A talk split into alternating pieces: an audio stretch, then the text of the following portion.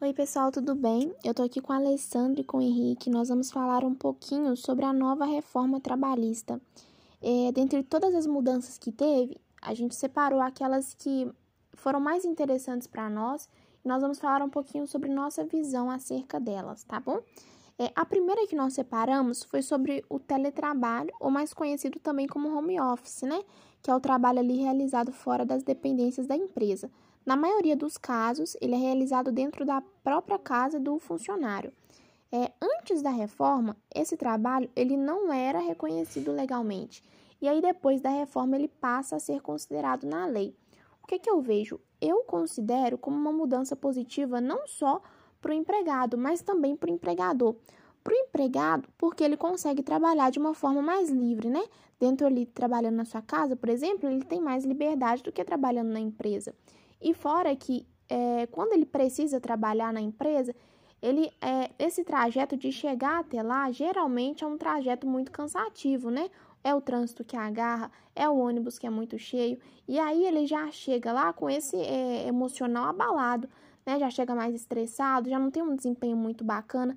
E trabalhando em casa, ele não precisa passar por esse estresse todo. É, não passando por isso, ele tem um desempenho melhor, né? O resultado dele para a empresa é bem melhor. É, e sobre o, empregador, é benéfico para ele também, porque ele vai ter o resultado melhor desse funcionário, mas também ele vai ter o corte de gastos, né? Não vai precisar mais pagar o vale transporte, por exemplo, ou às vezes um vale refeição, né? Às vezes o funcionário precisava almoçar porque estava dentro da empresa. Como ele não está lá, não precisa mais gastar com isso. Com esse corte de gastos, ele vai ter o aumento dos lucros, né? Vai aumentar o lucro sem ali prejudicar o seu funcionário. Por isso que eu considero como uma, um, um benefício, né? Tanto para o empregador quanto para o empregado. É, agora, né, nós vamos escutar um pouquinho o que a Alessandra tem a dizer sobre isso e logo após o Henrique também. Vocês ficam à vontade para falar. Bom, no meu ponto de vista, o home office hoje a gente pode dizer que ele foi mais valorizado, né? Eu acredito que foi mais por causa da pandemia que teve agora, que o pessoal praticamente foi obrigado a ter que trabalhar de casa e render o serviço, né? E eu acho que antigamente ele não era, não foi muito valorizado, porque significaria que, no meu ponto de vista, né? Significaria que a pessoa trabalhando de casa, ela não ia render. Necessariamente ela não ia render, ela ia trabalhar deitado, ele ia acordar tarde, largar serviço qualquer hora, entendeu? Não ia render, não ia trabalhar direito. Mas aí agora, com essa pandemia, que a pessoa foi obrigada a ter que trabalhar de casa para se proteger e ter que trabalhar para poder receber e render o serviço, eu acredito que com isso eles valorizaram o, o home office.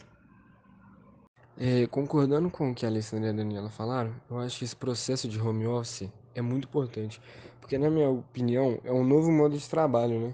E isso vai mudar muito a vida de muitas pessoas, porque em 2020 foi um ano que todo mundo perdeu tipo alguma coisa, foi um ano ruim para todo mundo. E muitas pessoas perderam o emprego com isso, né? E vindo esse novo modo de trabalho vai abrir novas oportunidades. E isso vai ser bom, tipo, não só para o trabalhador, mas também para a empresa. Porque com o conforto de sua casa, o trabalhador vai poder render mais, vai poder ficar mais motivado. Com isso, vai gerar mais lucro para a empresa. Então é algo que todo mundo sai ganhando.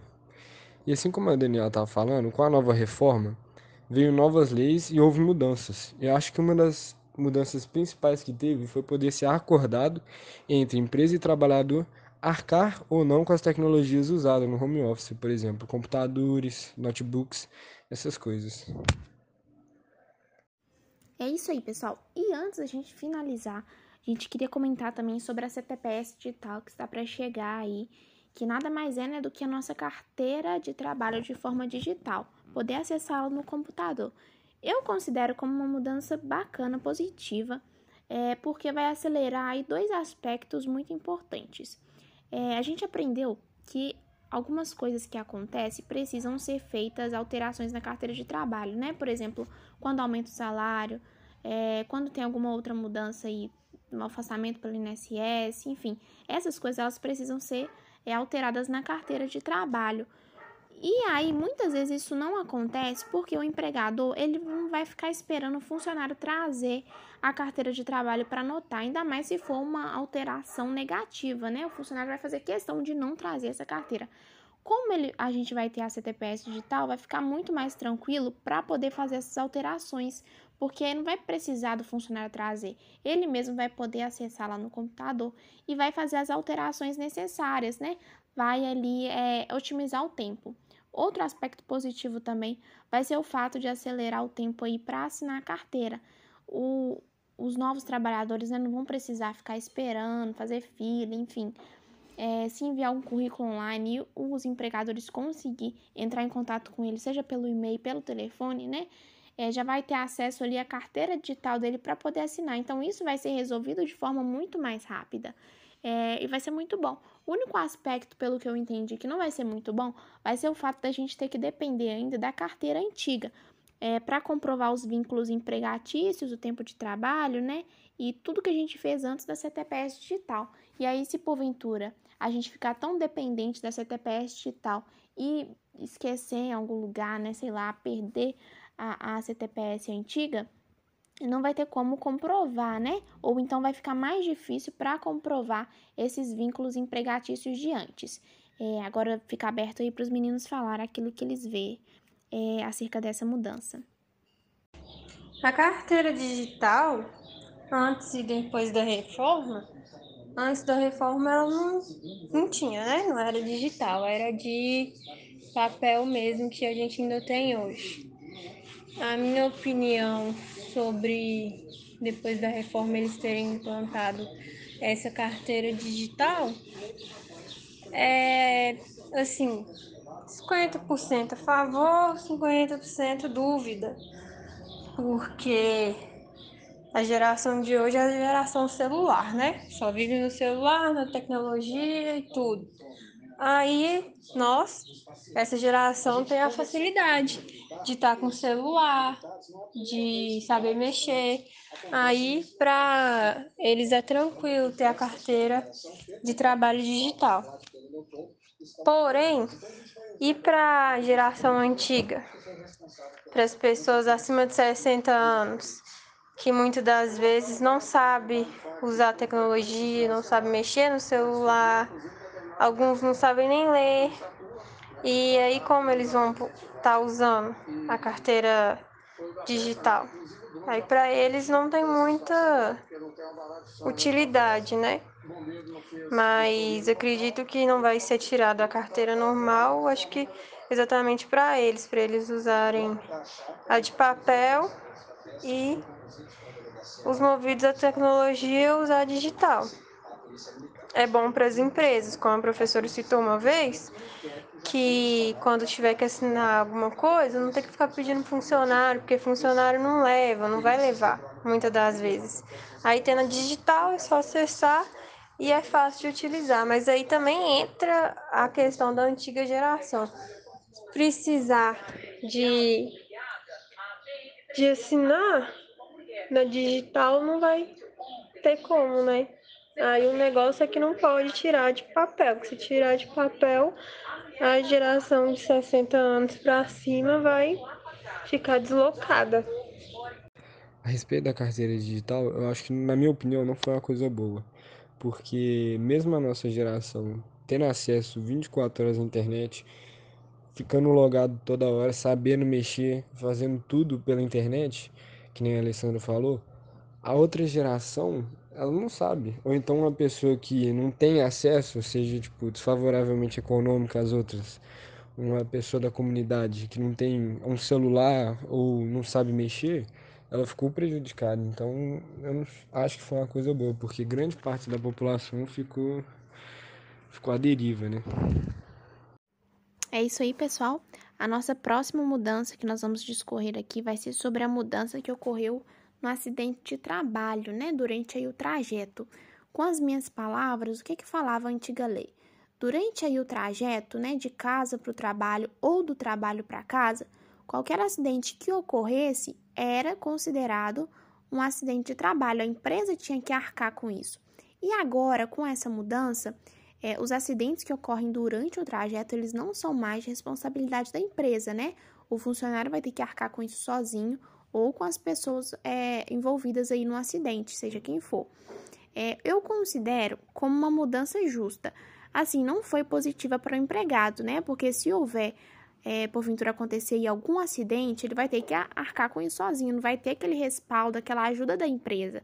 Então, não vai ser muito bom para ele mas foi justo porque eu não vejo o acidente de trajeto como algo de responsabilidade da empresa, né? Lógico que existem casos e casos, mas, por exemplo, se porventura acontecer do, do ônibus dar uma freada, ou então do funcionário cair dentro do ônibus e machucar, isso não foi culpa da empresa.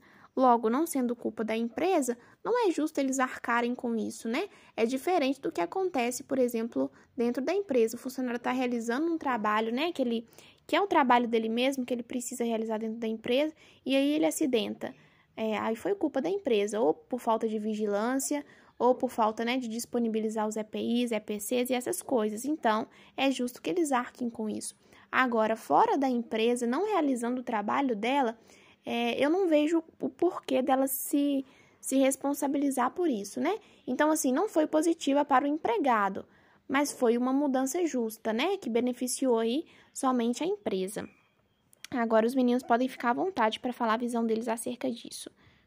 Bom, como no áudio da Dani acima, é, eu também concordo. Também acho que foi uma mudança justa, a mudança do acidente de trabalho no percurso de ida e volta, que antes, quando o trabalhador sofreu algum acidente era responsabilidade da empresa e agora com a reforma não é mais responsabilidade da empresa. Eu também acho justo porque, assim, é, para mim não fazia muito sentido. Porque vamos supor, o funcionário saiu da empresa e foi para balada. Aí vai foi irresponsável no meio do caminho, ou bebeu, ou aconteceu alguma coisa, sofreu um acidente. Ele não estava indo para casa, ele não estava indo para faculdade. Ele estava indo para um lugar que possivelmente já saberia que poderia acontecer um acidente. Aí vai a empresa responsável. Não acho justo, não acho certo. E a empresa também não sabe da vida do trabalhador, para onde que ele está indo, para onde que ele vai, para ela poder ter que arcar com o que acontece no caminho. Acho que uma coisa seria ele sair de casa e ir para a empresa e sofrer um acidente. Aí aí sim, talvez poderia ser justo a empresa ter que arcar. Mas tirando isso, ao sair do trabalho, não acho que é justo a empresa ter que arcar com isso, não. Porque passou da porta para fora da empresa, já passa a ser vida pessoal do trabalhador. Aí a empresa ainda tem que se, responsabilizar, responsabilizar por ele dentro da empresa e fora. Não acho que seja justo, não. Até que não tem muito, né? Acho que não ocorre muitos acidentes de trabalho no percurso. Mas, né? Agora, a respeito do acidente de trabalho no tráfego de ida e vinda da empresa, eu acho que. Eu realmente eu concordo com a Alessandra e a Daniela, e eu acho que tem muita gente que é irresponsável, que mistura o lazer nesse meio tempo, por exemplo, saiu da empresa, tem um barzinho do lado da empresa, já foi direto pro barzinho, tem muita gente que não, não tem consciência de que pode estar fazendo alguma coisa errada. E às vezes, se sofreu um acidente, aí acaba caindo na culpa da, da empresa mesmo. Eu não concordo com isso. Eu acho que a Daniela e a Alessandra explicaram certinho e eu apoio a ideia delas. Uma outra mudança também que ocorreu é, foi a questão do trabalho nos domingos e nos feriados. Antes, era vedado por lei né, que os trabalhadores não trabalhassem nesses dias, exceto se fosse um serviço emergencial, como os hospitais, né, por exemplo. Agora, depois da reforma, os empregadores eles podem escalar seus funcionários para trabalhar nesses dias sem mesmo a sua prévia autorização, sendo que se for um trabalho comercial, durante quatro semanas aí o funcionário tem direito a um domingo pelo menos é, e se for um serviço industrial, a cada sete semanas ele tem direito a um domingo. Se o funcionário vier trabalhar no feriado, ele vai ter um dia aí de folga, ele direito a um dia de folga na semana, seja o dia seguinte ou um outro dia escolhido. É, o que, que eu vejo com isso? Eu não considero como uma mudança positiva. Para mim, as pessoas elas precisam ter essa folga no domingo. É claro que existem assim casos e casos, né? Por exemplo, a padaria, o supermercado, o hospital que às vezes não pode parar no domingo. Até aí, ok, né? Porque quando você vai trabalhar nesses lugares, você já vai sabendo, você já vai disposto a trabalhar no domingo e no feriado, se for preciso. Agora, em outros locais, eu não acho que seja muito justo ser escalado sem a prévia autorização, sem ser é, conversado antes, né? É claro que, que é, não vai acontecer isso com todo mundo. Tem é, empresários que são pessoas boas, que vai conversar ali com seu funcionário, que vai explicar direitinho. Mas tem empresas que elas realmente não, não fazem por onde, né? Já que a lei apoia elas, elas vão simplesmente escalar é, sem às vezes saber se vai ser bom para o funcionário, se não vai ser bom, porque a lei tá permitindo que eles fazem isso. E eu acho assim que as pessoas elas precisam ter essa folga, sabe, no domingo. Para mim já é meio que uma cultura. E quando não se tem essa folga, o trabalho ele se torna muito mais árduo, muito mais cansativo. E o desempenho do funcionário ele pode sim ser afetado por conta disso. E aí não só ele vai ser afetado, como a empresa também, porque ele não vai ter um resultado muito bom. É, então, assim, é, a questão do, do, dos hospitais, dos supermercados e padarias, enfim, esses que já trabalhavam, é ok, a gente já sabe que eles não, não folgam, né? Os funcionários que trabalham não folgam. Mas os outros, eu não acho que foi uma mudança muito positiva, né? Apesar de que aí durante quatro semanas ou sete, dependendo do ramo que ele trabalha, ele vai ter direito, mas é um prazo muito longo. Para mim é um prazo muito longo, então é, até aí o funcionário já vai ter se desgastado bastante é, eu não vejo como uma mudança positiva. Vai ser bom para as empresas, né, que vão ter aí o respaldo da lei para poder escalar os funcionários, se precisarem de um serviço no domingo, no feriado, eles vão poder escalar. Então vai ter sempre gente trabalhando, mas para o funcionário não vai ser uma mudança muito boa. É, eu não sei o que os meninos acham, mas eles podem ficar à vontade para falar o que eles né, quiserem. Sobre o trabalho aos domingos e feriados, é, eu não não estou de acordo, não achei legal assim a empresa poder escalar o funcionário sem autorização do mesmo. Eu acho que assim, tem uns funcionários que não importam de trabalhar domingo, feriado, aí tudo bem. Esses funcionários, eu acho que por eles não importar, eu também não me importo, né? Acho que não teria problema ele querendo trabalhar. Mas agora a pessoa que não quer ou mesmo não pode, não tem como ir aos domingos e feriados, aí eu já não concordo, já não acho justo, né? Porque aí fica quase um trabalho escravo aí, né? Tem que trabalhar durante a semana, aí no dia que precisar ir domingo e feriado tem que ir. Mas aí no caso também a pessoa pode recorrer, pode é, ela acaba que a única forma de recorrer é pedir demissão, né? E aí até ela arrumar um outro lugar para ir trabalhar, também fica ruim para ela. E de qualquer jeito eu acho que ficou ruim essa por... essa essa parte aí. Mas como o governo também não faz nada para agradar o trabalhador, só a empresa, então, né, é a vida. O trabalho no domingo e feriado, para mim, eu acho que é uma coisa inadmissível porque acaba envolvendo com o lazer, né, da pessoa acaba envolvendo com a família também, porque muitas vezes, tipo, por exemplo, um pai de família, aí ele se esforça a semana toda, rala, tá em busca do bem da empresa, sucesso lá. Mesmo que não seja no bem da empresa, ele já ajudou, ele já cumpriu com o objetivo.